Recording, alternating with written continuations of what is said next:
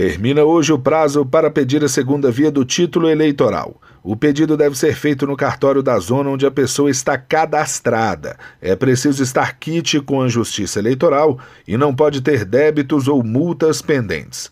Para quem já fez o cadastramento biométrico, o aplicativo de celular e-título serve como documento de identificação, porque agora ele vem com a foto. Basta apresentar quando estiver votando. Do TSE, Fábio Ruas.